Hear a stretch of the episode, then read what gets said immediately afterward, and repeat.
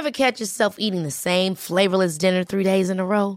Dreaming of something better? Well, HelloFresh is your guilt-free dream come true, baby. It's me, Keke Palmer. Let's wake up those taste buds with hot, juicy pecan-crusted chicken or garlic butter shrimp scampi. Mm. Hello Fresh. Stop dreaming of all the delicious possibilities and dig in at HelloFresh.com. Let's get this dinner party started.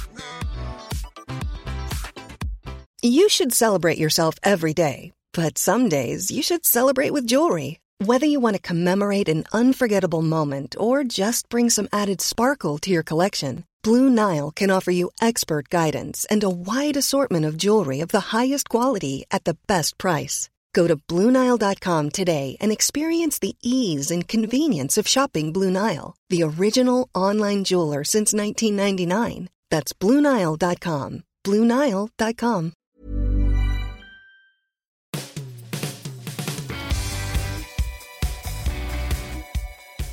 Welcome to the latest edition of the Football Writers Podcast, featuring me, Mike Calvin, Seb Stafford Bloor from Football 365, and Adrian Clarke, the tactical analyst.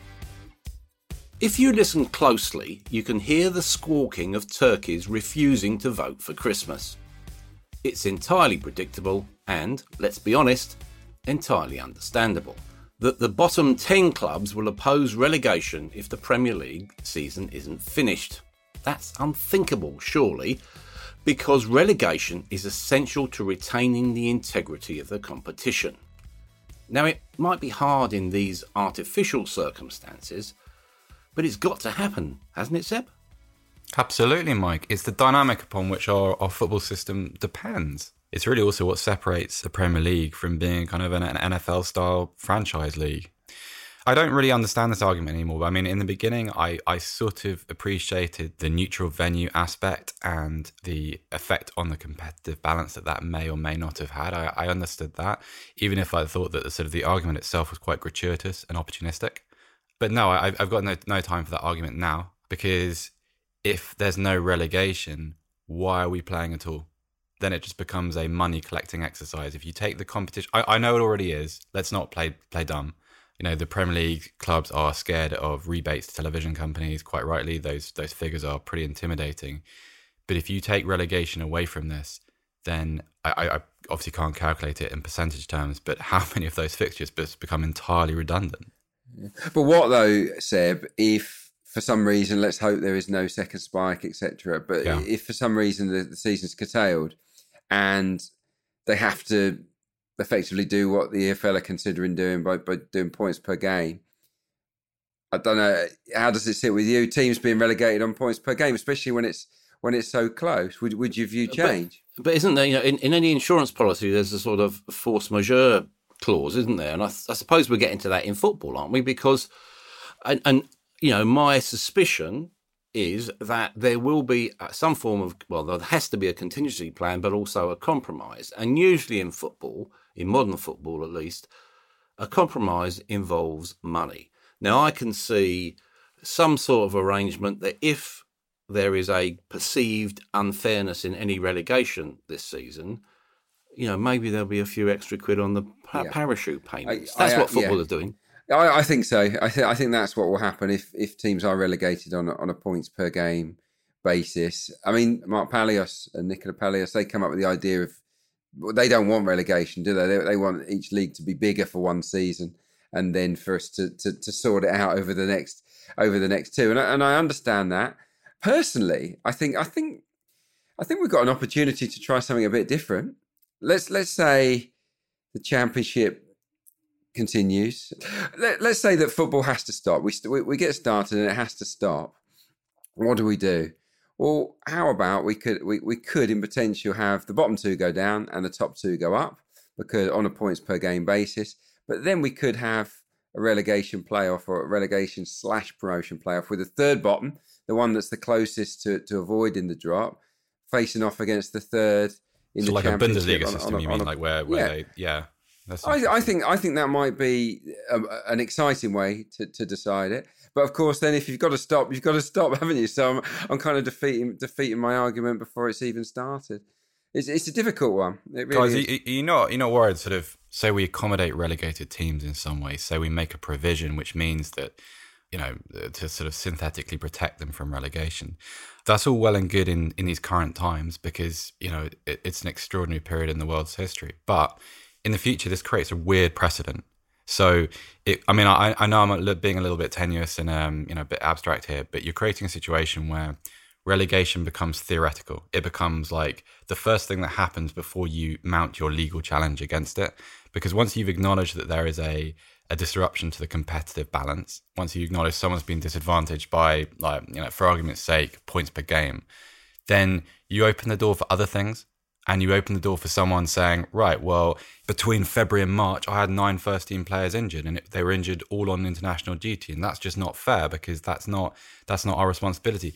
And I, I know that's fanciful, and I know it's a little bit absurd, but that is probably what would happen because football is a little bit absurd sometimes. It- is. Uh, If we have to stop, stop in our tracks, and that is it. There is no other way. I, I don't think other than points per game. You know, unweighted points per game, and and yeah, I think Mike's Mike's notion is the one that will come into play. Those that suffer the relegations on the back of it will will be given some extra money. Yeah, I I think that's probably what will happen. I suppose let's get down to brass tacks on it, though. Assuming the season does conclude, and we're talking, you know, even before it's restarted, but who do you think is in the most trouble here? Because you know, if you look at it, we're we're dealing with a very small sample of fixtures, and you know, logically enough, momentum will be decisive in that matter. You know, it's probably going to be the worst possible time to to suffer a slow start or a or a poor run of form, isn't it? Do we feel that realistically it's down to the bottom six? Because if you think about it, five points between Brighton in fifteenth and Southampton, who look pretty much safe on thirty four points. I do, yeah. I, th- I think it is down to, to the bottom six, and it's very, very hard to split them, to be honest, because you you look at the fix, fixture list and you can see reasons or you can see games where where teams will really struggle. But but then in this new environment with with no crowds and home advantage potentially nullified, it, it is very hard to make make predictions. I, if you're asking me for a team that I think are in in trouble, that not in a surprising way, but on the basis of their running, it, it's Villa. It's a horrendous running. They're at home to five clubs chasing Champions League football. Five clubs with a massive incentive, and and that I think is going to be really difficult for them. And that doesn't leave many games for them to pick up the points they need. I, th- I think they probably need at least nine or ten more points. Aston Villa. So so I fear for them. But you can make a case for all of them going down. You really can. I think there's a really interesting case for West Ham. So the, when you look at their fixtures, it's quite interesting because the road away from relegation seems to go through West Ham. They've got Burnley at home, which is um, Burnley are going to survive. You know, they've got to go to Norwich. They've got Watford at home. They've got Villa at home. They themselves have got to go to Man United and St James's Park. Like you could make an argument that on a cost per player, you know, cost per wage basis, West Ham are one of the worst Premier League teams ever put together. um, now I wonder, um, I wonder whether, but I, I think it's fair if you look at if you look at what's been spent not just this season over the last couple of years, and you look at the caliber of player there, like how is that team only out of the relegation zone on goal difference now? And I It's wonder, a it's a dislocated club, though, isn't Yes, it? You know, it is, not yeah. just not just physically in terms of obviously, you know, we, we're not going to go through the the stadium debate, which we've had ad nauseum over the last couple of years. Mm. But it's it's almost you know, clubs have a certain feel and a certain just atmosphere around them, and that you know, whatever happens, whichever manager goes in, there is a toxicity to to certain aspects of West Ham. Now that can only come down to a consistent factor, which is the ownership. Mm. I, I think that's very fair, Mike. I mean, I, I, I think sort of, I think one the, dislocation is a really interesting word because when you think of West Ham, you think of transfer direction and ambition, which doesn't necessarily tally with where the club is and what would be in the club's best interest. And so I, I suppose what, what I was going to say about their relegation is that, or potential relegation is that in in a situation where you're playing a, for instance, a Norwich or a Villa, do you want that set of players under relegation conditions where it's all about fight and energy and work rate and those kind of things and the football's awful but you know it's attritional and, and, and desperate? Do you want that group of players can t- fight in your corner? I'd say no. Like I, I want i want i want i want i want players that i know are committed to the club and i want players that i know want to be there for reasons other than their basic wage and as of a couple of months ago, there were leaks coming out of the club about you know a big division between sort of the players who were there previously. I'm sure we can all sort of we, we will have a guess at who those players are, and the players who have arrived. And when you have that kind of thing, that is a massive red flag ahead of a relegation fight. Mm. Yeah, I, I, don't disagree with any any of that. I just I do think their talent might count for something because uh, yeah, they do maybe. have more more talent. And actually, the, the last game they played before the break, was at was at Emirates, and I was there for it. And Arsenal were really lucky, really fortunate to beat West Ham. Played excellently on the day. I mean, they didn't score, they didn't win, but there were signs of more positivity from Moyes.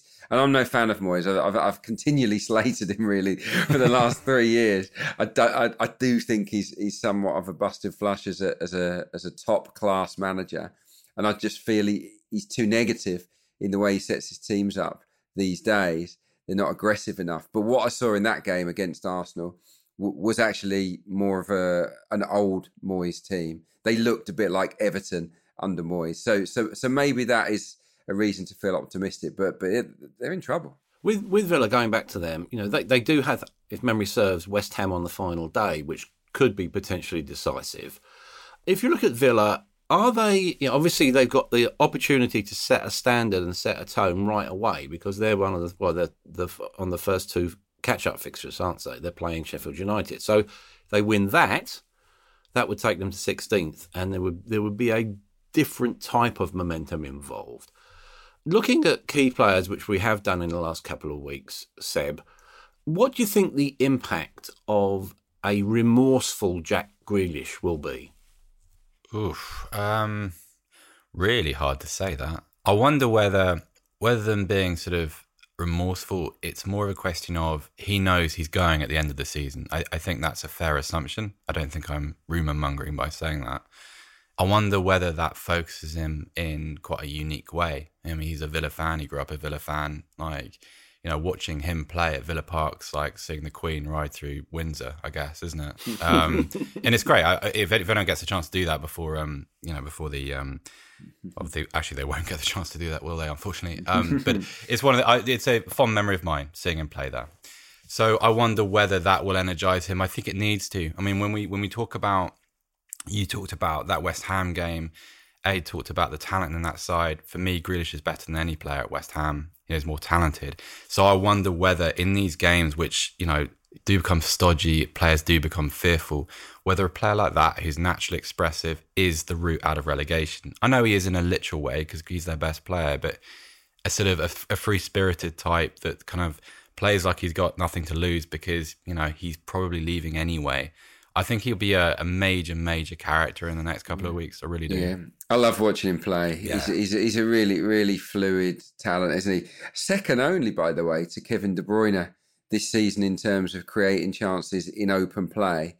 And to do that for a relegation threatened side, a side that's second bottom at the moment, is remarkable, really. And it, it shows how how reliant they are on him. I mean, I wouldn't describe any team as a one man team, but they're they're probably as close to it as you get. Although McGinn coming back will be will be big for them. Yeah, look, I, I think if they beat Sheffield United in that opening game, then that will be great for the league. It'll be fantastic for the whole relegation battle because the rest of them will panic and maybe the team not panic, but they'll certainly certainly start to think ah. Right, this is getting a bit lively. So, so yeah, it's, it's a huge game. If Villa oh, they'll, pa- they'll panic, all right. Don't worry. if Sheffield United, yeah, if Sheffield United win, then you just think, Villa Villa yeah. might then start to think, oh, this, yeah, maybe it's not it's not going to be our time. In in this circumstances, you know, we all know football's a hard, pretty cynical world, but sometimes can naivety be an asset? Now I'm thinking in terms of Norwich here and seeing if they've got any hope. You know, they've been criticised for their, their naivety and their, their refusal to, you know, shut up shop, to, to use the, the tired old cliche. What strikes me about them that they've got no phobias about the drop. You know, it's in a, in a strategic sense with the club. It's been assessed and rationalised in, in the business plan. You've got Stu Webber as a, a you know I think a, a, hugely impressive sporting director, looking at the big picture on a constant basis. And what struck me also when we spoke to Grant Hanley a couple of weeks ago was the idea that look, this isn't a relegation dressing room. How important is all that? Hmm. I, I think it's very important. I think Norwich's biggest asset in this run-in is the fact that they can accept relegation. They're not panicking about it, it, to use the phrase we just used. They, they they accept it because they they have a way of playing and they are sticking to it no matter what. They will be they will play with freedom. They will be attack minded, and it will get them where they get them. That's that seems to be the attitude from Daniel Farke. They don't want to go down, of course they don't. The players don't have a relegation dressing room. I get that. They're they're enjoying it, and I think that that when you get to the final 10 games or nine games as we are now, some clubs tighten up and some begin to get really nervous and worried and tread carefully. Norwich won't do that. And and I think that could that can help them win more games than some of their rivals. Whether whether it'll be enough for them to to stay up seems it seems a big ask. But but I would not write Norwich City off on the basis actually of of this this liberated style and the and the freedom they they they will have during the running. And look, Pukki loves the sunshine. Doesn't he? He loves it. Loves it with the sun on his back. That was when he was good at the start of the season. And, and as a team, I do, I do feel that, that that that they might they might work really well. You know, in in this sort of unusual behind closed doors atmosphere. They're poor at the back. We know that they will concede goals, but I think they're going to score a few too. Do you think that the model sends out a message to the rest of the game, Seb, in terms of, as I said, it does seem to be an extremely well run football club from the top downwards? I think it sends out a message, Mike. Whether that message is heard is an entirely different question because I do is football. I mean, let, us see what emerges after you know after the restart and then the years to follow. But football doesn't seem to have the, the the appetite for a slowly, slowly, careful approach. You know, with lots of sort of you know lots of responsibility and and you know not throwing the kitchen sink at sort of pipe dreams that kind of stuff i think they are the model for a certain type of club who are in you know league one or the championship who it's almost like it, it almost seems as if like promotion was a happy accident you know i'm not saying that it wasn't deserved or there wasn't you know there weren't really impressive dynamics behind it, but it was a kind of we are not pushing all of our chips into the table for the sake of getting promotion and then collecting Premier League broadcasting payments. And I think that's the model to follow. Is the kind of promotion should always be a little bit like a, a, happy accident. It is the sustainability of the club has always got to be the the the primary concern. Ditto when you when you arrive here. I suppose for me, Norwich are kind of the the sort of the anti QPR from the Tony Fernandes year when you just thought I mean, as things were developing through that last season, you just thought, "What? What are you doing? What are you doing?" Because it's a, it's a kind of you know throwing good money after bad type situation, and, and so Norwich are very admirable. I, I hope, I hope it's an example that's heeded. Whether that is the case, I, I don't have as much confidence in that. There's a sort of I don't know fifties innocence about it. You know yeah. the the you know the the on the ball city chance and and uh, and I think it is also Mm, if you look at football, you know, we, we associate football with tribalism, but that in usually in the bad sense. But actually, when you think about it, Norwich City is a is the club of one city, and it is a club which ha- will have twenty five thousand season ticket holders come rain or shine or hurricane.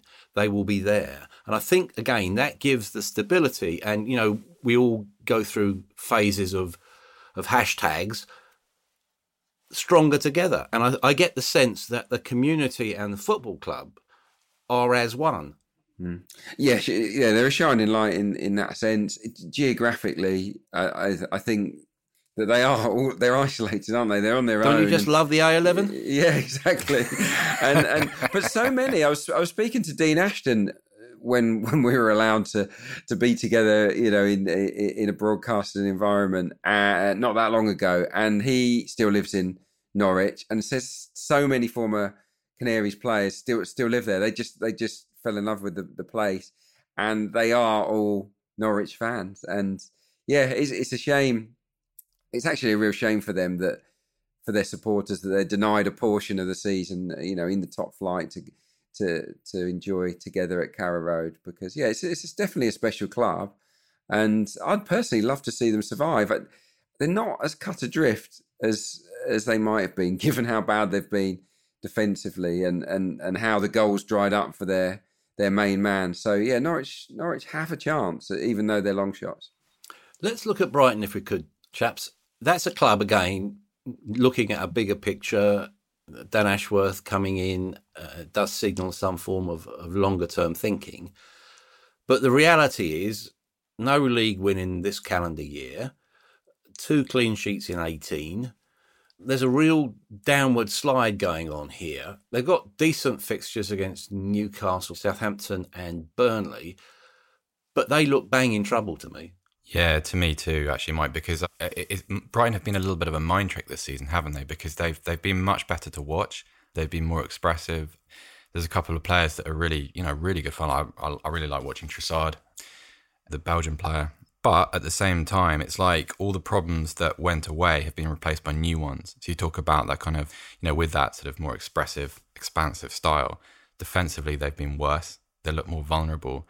So it's kind of it's been an aesthetic success, but I, re- I, I really want I really want them to succeed because I, I want to see what happens next, Mike. I want to see sort of what Graham Potter can do over not just nine months, but over three or five years. And the same with Ashworth as well, because I, I, I with him will come a focus on a younger type of player with a joined up academy system, all the things that he left as his legacy at the FA, whatever you may think of him as a person, in, you know, individually as a person, that's an undoubted success. And so you kind of want to see how that model translates into the club game, and inevitably relegation would would disrupt that. So I kind of uh, I'm rooting for them, but I I feel like I need a little bit more substance to their football, a little bit more resilience and a bit more toughness. It's like they they abandoned a few too many of the qualities that worked for them under Chris Hughton. Yeah, I know. Well summed up, Seb. To be fair, I mean, you, you, you covered it. The only thing you, you, you didn't mention there is the firepower, and yeah, the, the bottom yeah. line is you need you need people who can score goals eh, to to get you out of trouble. And unfortunately, the, only one that's really delivered uh, consistently is Neal Maupay with eight. He's the top scorer. The next highest has only got three. I think Trossard is one of those, and the other's a defender. So, so yeah, the firepower has been lacking. So I think they missed a trick with their recruitment. They didn't quite buy in, buy enough quality in forward areas, and I also think that Potter hasn't played with two strikers often enough.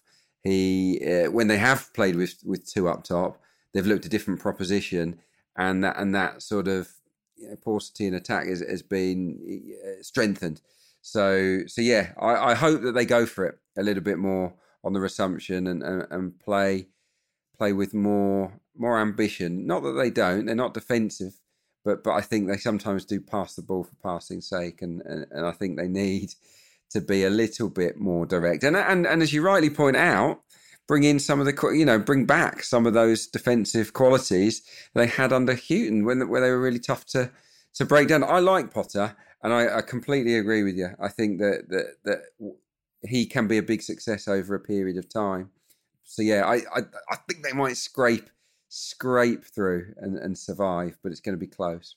Yeah, well, and I suppose you know they are, as I said earlier, planning for the long term. You know, uh, Graham Potter's got a longer term contract as well. Uh, and, and and by the way, but Mike, it was almost as if it was the perfect time out for them because they, they were spiraling towards relegation in, in, in a sort of last dance basketball sense. They would have called a timeout when, when, when it happened, wouldn't they? Um, so so that might that might work for them. I don't know.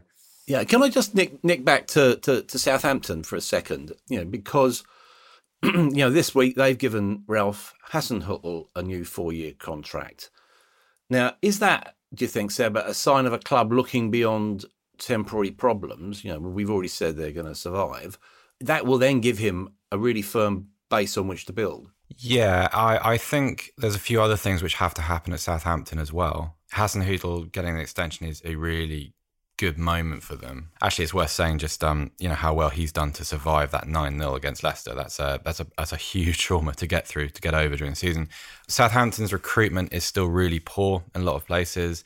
I feel like a couple of years ago, pretty much anybody that spent any time around the game had a really clear idea of their of their structures and their departments and who was in charge of what at the club. And now I don't have that. You know, Les Reed's gone. Paul Mitchell went a long time ago. You know, so I, I, I they lost a head of recruitment. I think in October or November. Went to I forget his name, but he went. He took a job at Rangers. Uh, Ross was it Ross Wilson? That's it. So yeah, thanks, Mike. And and poor recruitment and big wage bills have been a, a, real weight on their shoulders for the last few years. I mean, they've had some terrible signings for a lot of money. I think of someone like Carrillo. I mean, what he's he's still at the club, you know, and that was I think that was about fifteen million pounds. You know, it, it, just it hasn't been as successful as it, it, needs to it needs to be. And so, with Hasenhüttl at the centre, yes, love the philosophy, love the ideas. I think he's a great presence. If you spend time with him in press conferences, he's real authority, which is nice but you need to have the cohesion. At their best, Southampton were a very joined up football club that allowed them to succeed beyond their means and beyond their, their you know their transfer spend, their wage bill. And now the opposite's true. So they're still a very inefficient side. And I also I have some questions over what the ambition and what the objectives of the owners are. I mean, this club was uh, reportedly for sale about a year ago. So you know, so what? So so we need to some of these issues need clarity, is what I'm saying, and they're they're still quite a long way from that. Yeah, Let, us nick down the coast, Aid, if we could. Bournemouth. Now they don't play anyone around them. Is that an advantage or a disadvantage?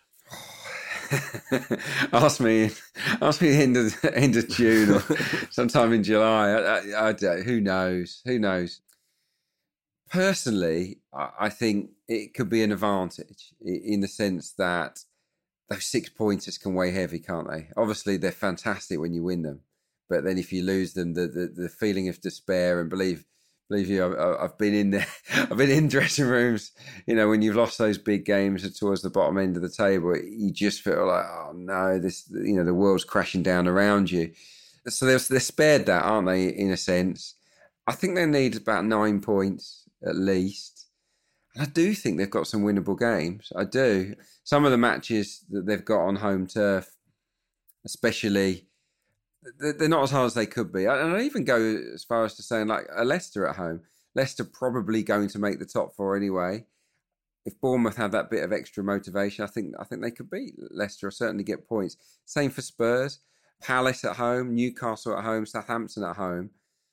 I think Bournemouth might again be okay here, but but yeah, personally, I I think it might be an advantage that they don't have those huge ultra pressure games against those around them. Yeah, just about. I mean, the only thing I'd add is that they've got David Brooks back. I mean, I know he's been out for a long time, but he is fit again. Brooks changes everything for that side. Like he's he's a fabulous player. Whether he can step back in immediately and reproduce the form of 2018-19, I don't know. In terms of the pacing, their ability to score goals in different ways rather than just through counterattacks um, and set pieces. Brooks is invaluable. And if uh, uh, the thing is, one one thing I, I never really appreciated about Bournemouth is if they were to go down, that's a very difficult situation because if you look at all their spending since they arrived back in this division, it's all on the squad. There's no, I don't see any sort of infrastructural improvements. You know, it's all been you know pumped into you know sort of transfer spending and the first team there's a lot of very good players there, but you just worry a little bit about what happens there, about their ability to absorb relegation and rebound from it. Um, mm, because yeah. if you uh, if you think if you're thinking about recruitment there, Seb, it has been very poor, isn't it? You know, oh, um, very much. And so. I, I, noted during the during the lockdown, very quietly, Jordan Ibe has been let go. Now he was a huge talent as a kid, didn't flourish at Liverpool, and Liverpool do did what Liverpool do, which is basically get rid of their unwanted goods for incredible sums of money. Yeah. It's amazing. yeah, I mean, he, he, was so good, wasn't he? He was such a such a, an exciting player when he first emerged. But yeah, Liverpool obviously saw something in him, or, or saw something he didn't have, and you know, I can only presume that, that a lot of that might have been to, towards his, the, the mental side of the game, his character, his attitude, etc., mental toughness because they make up, you know, the ingredients of a player. They're, they're all talented. They're all talented players, but you've got to have the full package to to survive in the top flight and and thrive. And and yeah, maybe maybe Jordan just just hasn't got that. So yeah, no Liverpool full credit for for the business they've done with offloading some of their They're, they're, they're gifted young players down the years. On Bournemouth, by the way, just one other thing. In the Bundesliga, we've seen a lot of set piece goals, haven't we? And there's a theory that, that with, with teams having not a lot of time to prepare, being undercooked in a sense, with fitness being the primary focus, the focus of training right now is around around fitness, understandably. One thing that might be uh, neglected is defending set pieces in terms of, of, of teams being ready for that. Bournemouth are amazing uh, at their their ingenious set plays. Eddie Howe is, is is very very clever at coming up with new things, and and I can see them scoring multiple times from corners and wide free kicks on the resumption. Guys, have you, have you, have, you, have either of you seen Werder Bremen defend set pieces? Honestly, well, they don't, do they? They don't. Well, it's, it's like Mike. Honestly, it's like every time they face a corner, it's like they're facing like a, you know, a law change that someone's just brought in that they they have absolutely no idea what to do. Like I, I was watching, I was watching last night, and you just thought, yeah, okay, well we'll leave that towering centre half in the six yard box by himself, and what's the worst that could happen? It was honestly, it's extraordinary. Because you know if there's one like I, I I accept that it's difficult to prepare at the moment, but theoretically, in terms of sort of you know, a practical approach to how to defend things. that You've had all the time in the world to think, yeah, well, yeah. maybe maybe rethink some of the things we've been doing. I feel like I've seen them they concede like a thousand goals from from set pieces already. It's been three weeks. It's just yeah. but Bournemouth, Bournemouth, uh, a lot of teams. Let's let's face it. A lot of teams in the Premier League, I think, neglect set plays. They they don't work on them as much as as, as the EFL clubs. Uh, they put a lower lower importance on them and and they often they just swing the ball in. I mean, sometimes there's a plan, but not always. With Bournemouth, there always seems to be a plan. And when, after such a long break, I think it'd be very hard for opposition managers preparing teams for Bournemouth to second guess what kind of wide free kicks and corners they're going to face. So, so I, I do feel there's there's an advantage there that they have to capitalise on. If they don't, Bournemouth, then then then then they might be in trouble because scoring goals in open play is a problem. Last year, I did a piece in this recently. Last year, I think they were seventh or eighth for chances created, shots on target, I think, and goals scored. They were a really good attacking team. This year, 19th. It, it, it's just dried up badly for them. Mm. I've got an image in my mind of Nigel Pearson's face when Watford conceded a late goal to an avoidable late goal. I, I think it was to a free kick from memory. And it was one of those ones where you just thought to yourself, I'm glad I'm not going to be in that dressing room in about five minutes' time because it would have been Armageddon, I would have thought. I have to say, I've loved the way that Nigel Pearson has attacked, and that's probably the act- operative word, the job of trying to keep Watford in the in the Premier League. They've got, I think, some winnable games. Norwich, West Ham, again. Do you think, you know, given the sort of, there's been a confused element to some of the the build up. You know, Troy Deeney is not really training, and he is such an emblematic figure at the club. Does that have any impact? Where do you think Watford are, Seb? I'm not sure. I, I don't quite trust them, Mike. I mean, the memory of that Liverpool win is still pretty vivid. But then, not so long before that, I covered their game against Everton at Vicarage Road when they let slip a two goal lead in about 90 seconds at the end of a half and then conceded that ridiculous breakaway for from which Theo Walcott scored. I um I think they're a lot better. I think there's a lot more buying in from some of those players. That was one of the issues at the beginning of the season. Clearly, there were players that didn't want to be there, and that was you know you can't can't cope with that. But whilst they have improved, there's still an element of them which makes them vulnerable, and I, I can't quantify that. It's like kind of the wounds of earlier in the season. They are still quite vulnerable from set pieces, seemingly. They still there are still moments in games which don't quite make sense. So I'll go back to that Everton situation 2 2. They're playing against 10 men. Fabian Delph had been sent off. And you get caught with, it was a late set piece, I think, and you get caught with one player or two players at the back trying to deal with Richarlison and Walcott. And you think, if there's one way in which you can be hurt in this situation, it's by the pace on the break. That's the only thing you have to guard against because Everton not even trying to win this game anymore. And when you see things like that, you think, okay, it's an improvement, but I'm not ready to sign off on everything being well yet because clearly not, clearly not. So let's. I I, I think they'll be fine because I think they've got the talent. They need Sarr on the pitch. Yeah, but uh, yeah, a few a few question marks still, Mike. Uh, yeah, my question marks are, are around the availability of Sarr and Deeney. If if they are fit and they are playing well, then Watford should be fine.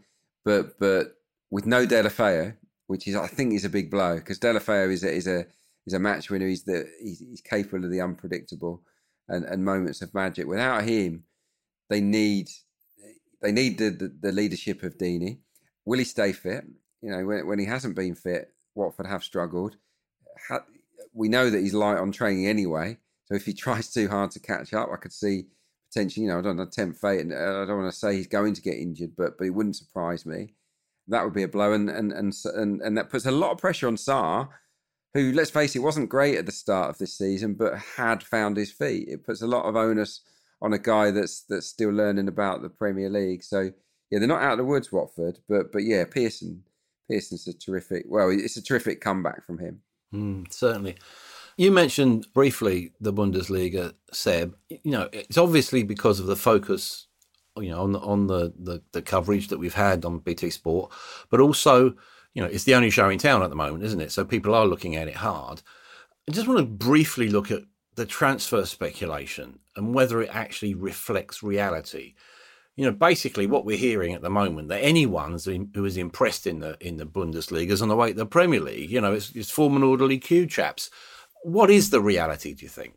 I think the very best players in the game. So, I mean, when we're talking about Bundesliga, I think we mean Jadon Sancho. I think that kind of player will retain their value, and there will still be a market, and there will still be a market as there was before for him because he's not just a footballer, is he, in a way? He's someone that you can build all sorts of other imperatives around, and that will remain the same. I just wonder whether I heard a story about someone wanting to pay 60 million pounds for Marcus Thuram the other day, and, and I think Marcus Thuram is a super player and a you know really interesting, you know, delightful human being. His father was great to listen to as well, obviously, and as well as being obviously a superb player. But I, I think the idea that you know we're going to get a lot of clubs willing to take a gamble on that kind of player who is probably not not necessarily level below Jadon Sancho, but not quite as clear cut. You think you could be a very very good player in the right hands. You know, if you if he was sort of going to today's equivalent of Arsene Wenger, for instance, then you could see him becoming a, almost like a Thierry Henry type figure. The idea that the clubs are going to uh, throw sixty million pounds here, fifty million pounds there, I think the kind of the middle class of the transfer market that's really going to disappear or, or be squeezed at least. So, I, I mean, you know, Harvard's, yes, I, I, can understand that too, but I, I think it's almost like it's just an indication of media necessity rather than actual reality. It's kind of you, you can't survive seemingly without a, uh, you know, a rumor market. So there has to be one. I think the German market is going to be a bit, bit inflated, obviously, because we're all see. We're seeing who the best players are and their values are soaring. The opposite could work in France, you know. And I think if clubs, I'm sure clubs have, have got their scouting networks over there and they've done their due diligence, but those that have really kept a close eye on French football, now might be the time to strike. Obviously, with the season over, we don't think it's, it's going to come back there. And no opportunities for these guys to be in a shot window to catch the eye. Might be the time to to to pick out one or two gems from French football this summer. We'll have to wait and see. I don't, you know, it depends, I guess, yeah, on the. On I'm, I'm not so sure about that, Ade. Simply because I was speaking to someone in the championship the other mm. day where the, the perception is mm. that the, the, the, the, top French players mm. are, are wildly overpriced. Okay. And, and, they're, and they're obviously looked at by the Premier League. Mm. You know, the, the time when you can go and pick up, you know, a two million quid from a, a sort of a jobbing league uh, side have gone and there would have to be.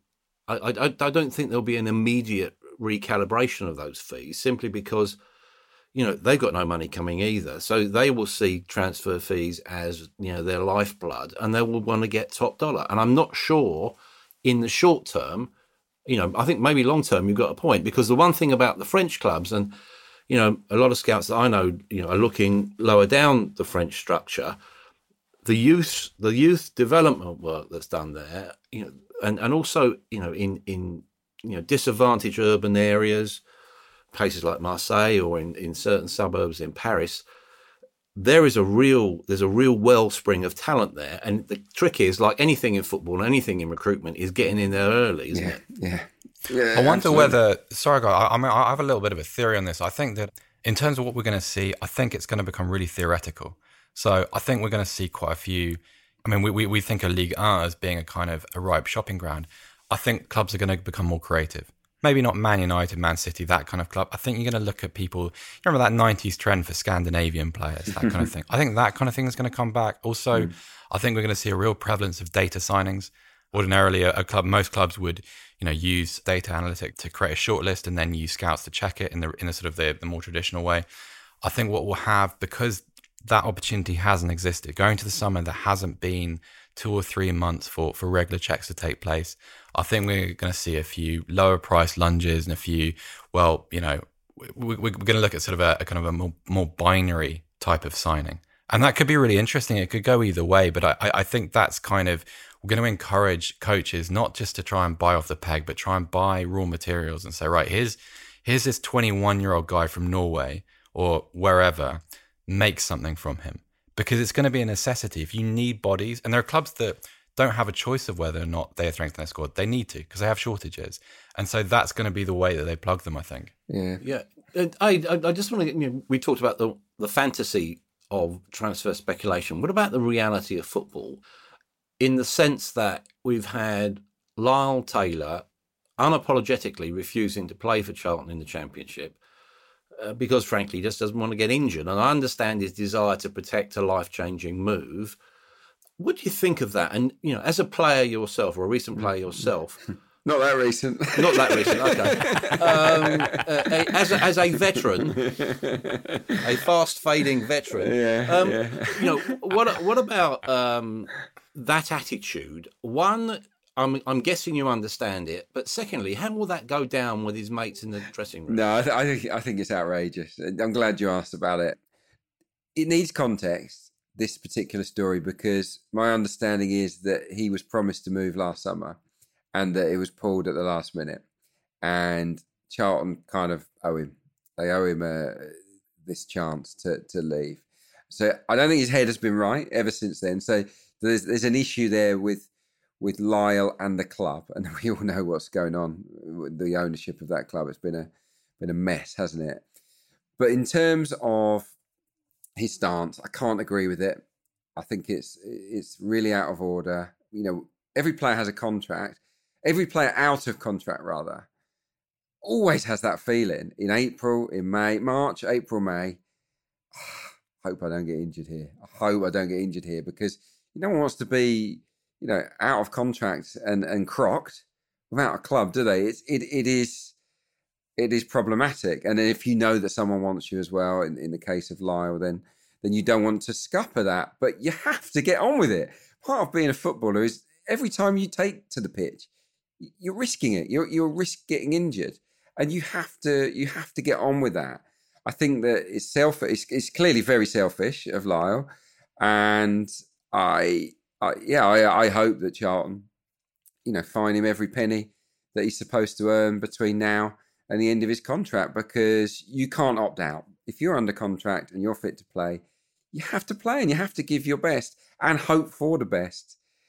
Uh, no, I don't. Yeah, it, it, yeah, I don't agree with it at all. Do you think, Seb, is there a chance that something like this could become contagious? But again, you can you please correct me if I'm wrong here. But there seems to be a similar situation developing at Spurs with Jan Vertonghen, doesn't there? Yeah, I mean, I'd say Jan Vertonghen's situation is slightly different because his he is not entering his prime. He is coming out of it, and he is very clearly. I'm not going to say his legs have gone, but his legs have seen better days. Um, yes, uh, you are. I think his head's gone. I mean, I mean, his, well, head I, isn't in. His head hasn't been in Spurs for a while, though, Seb, and and I yeah. think that has impacted on his performances.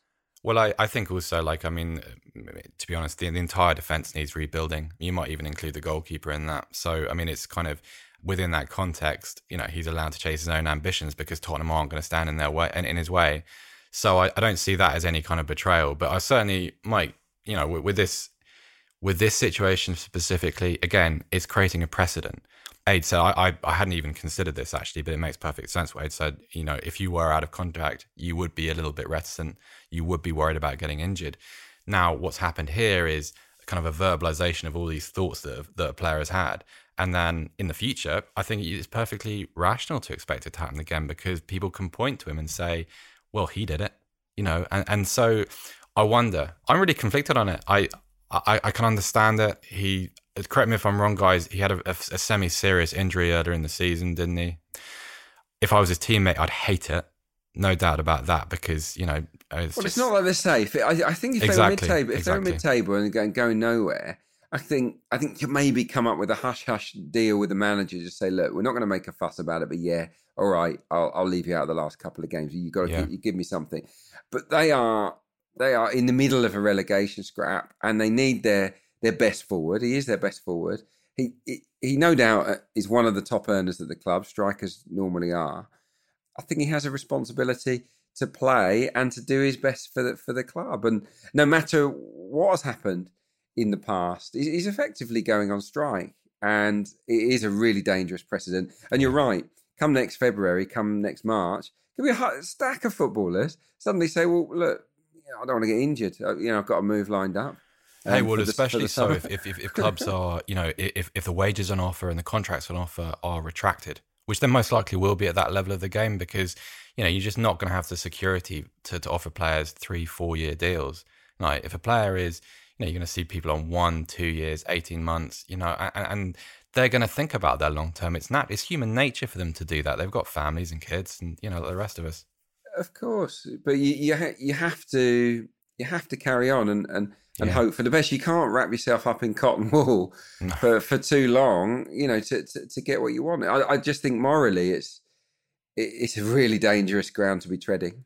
Yeah, you know, I suppose it's every every man for himself, isn't it? And using that phrase in a completely different context, I just want to end by us talking about the way the game has responded to outside events this week. I'm looking at it and wondering whether this is the, the week that football almost rediscovered its social conscience and certainly rediscovered uh, its its voice. If you think about it, you've got players like Marcus Rashford, Paul Pogba, Rhian Brewster, you know, following someone like Raheem Sterling and becoming voices of a new generation in in their fight against racism. Where do you think the game can actually be a positive force for good here. Let's let's talk about okay, there's been some very strong words this week and some really powerful images. I'm thinking of the Liverpool images, the Chelsea image with the H for you know the human race. Is this a tipping point for football? And is this the time you think that we need to look to football to help set an example or certainly to provide some form of rallying point? Let me let me insert a little bit of an asterisk here, Mike. I would draw a line of separation between the clubs and the players. I've been really impressed by some of the players. I, I think you mentioned Rhian Brewster there. I, don't think I've ever heard such a young player talk as eloquently as as he did about racism. He's a hugely admirable human being, and I think he's still. Jurgen Klopp, Jurgen Klopp spoke brilliantly about that message, didn't he? Yeah, I, I, and uh, Klopp's another one. Klopp is a, a very socially aware head coach sometimes with the with the clubs, I feel like I feel like they make gestures. Like I, I feel like, and I'm not criticizing anyone individually, but I feel like you know doing the doing things for a PR benefit is quite easy.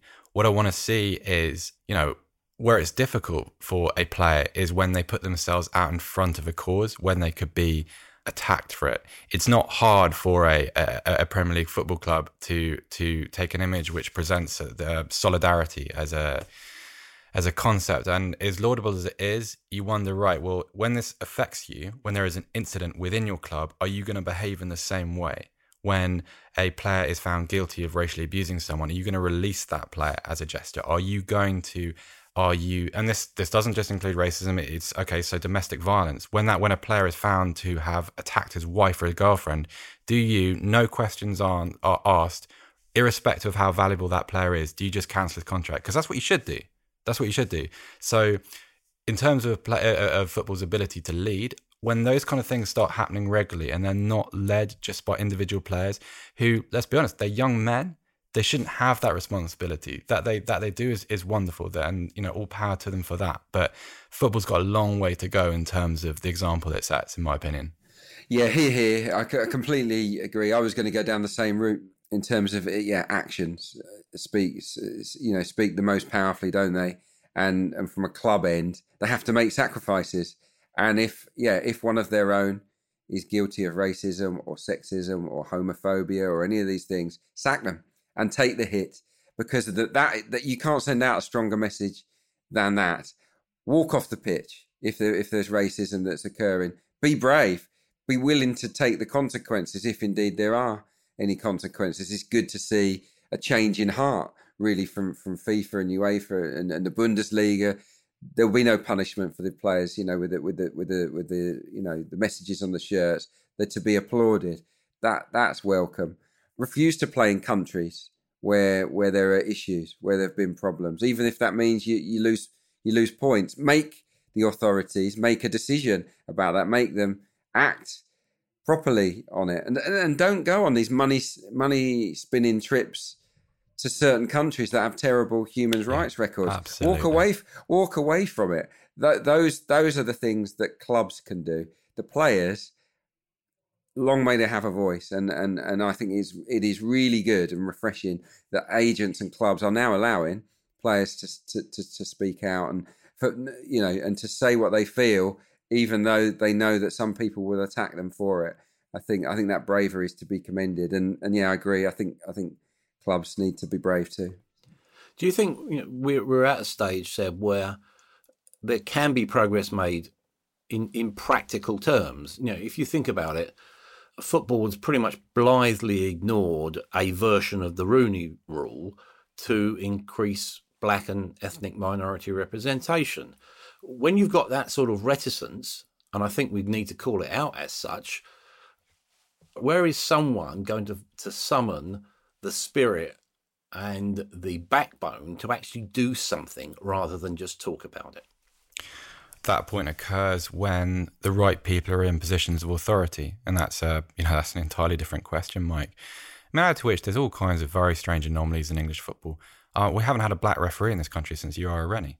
I mean, in, in the Premier League, sorry. That is ridiculous. And how can that be? How can that be? That's the kind of thing which needs a proper investigation. Is it because there's a fault at the foot of the game in terms of how uh, how a, uh, a black referee might be treated in, in non-league games or in amateur football? Is it because the opportunities don't exist? There there isn't a proper answer for that, and it's it's quite staggering. So, in answer to your question, like you need to create the conditions whereby people can actually examine things like that. I'm not smart enough to diagnose the reasons behind it, and I'm not you know, not smart enough to suggest a you know uh, an alternative. But you need to you need to, to to listen to people. There's a lot of people in football that talk a lot. Um, and we're on a podcast doing exactly that, so I'm aware of the irony. but there are an awful lot of people that stand up and teach, and they, they stand up and, and you know they're very prominent, and there are not enough people perhaps who sit down and listen you know, and there are not enough people that, that sort of, uh, you know, someone that we all know, uh, for instance, listen to, to Troy Townsend talk about some of these issues. He's he's very, very interesting and, and the work he does is very admirable. And so where, are there enough people like that sort of illuminating some of these issues? Uh, are there enough people that kind of with a, you know, an appetite to actually reform football in meaningful ways? Or is it just to kind of go back to that sort of gesture culture where as long as we see the right photos at the right time, and as long as you know during Champions League games we see that kind of those UEFA adverts, which you know we, say no to racism, well-meaning as they are, you know, I mean it's a good thing. I'm not say, suggesting otherwise, but as long as we see those things, are we content to think, right? Well, this is okay then? Because uh, I don't really, I don't really buy that. I don't think that is sufficient. I don't think that is a proportional response to the problem and to the lack of representation in football. So I think that has to be addressed. This is a this is a podcast of itself, isn't it? Well, it certainly is. Yeah, yeah. I suppose I'll, I'll just try and tie it together, really, if I could. I think we're all aware that football is the global game. Now, I've been blessed that I've been able to watch it in in more than eighty countries, and I've seen the joy that it provides amidst poverty and repression, and I've seen it unite educate, and enthrall. But I suppose what we're asking is what more can the game do? Now, I think we'd all be interested in your views. Please get in touch, and thanks to you for joining us here on the Football Writers Podcast. And please stay safe out there.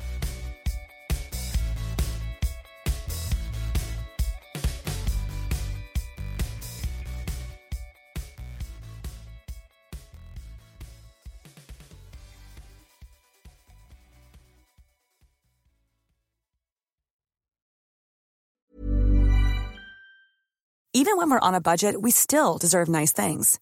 Quince is a place to scoop up stunning high-end goods for 50 to 80% less than similar brands. They have buttery soft cashmere sweaters starting at $50, luxurious Italian leather bags, and so much more. Plus, Quince only works with factories that use safe, ethical, and responsible manufacturing. Get the high-end goods you'll love without the high price tag with Quince.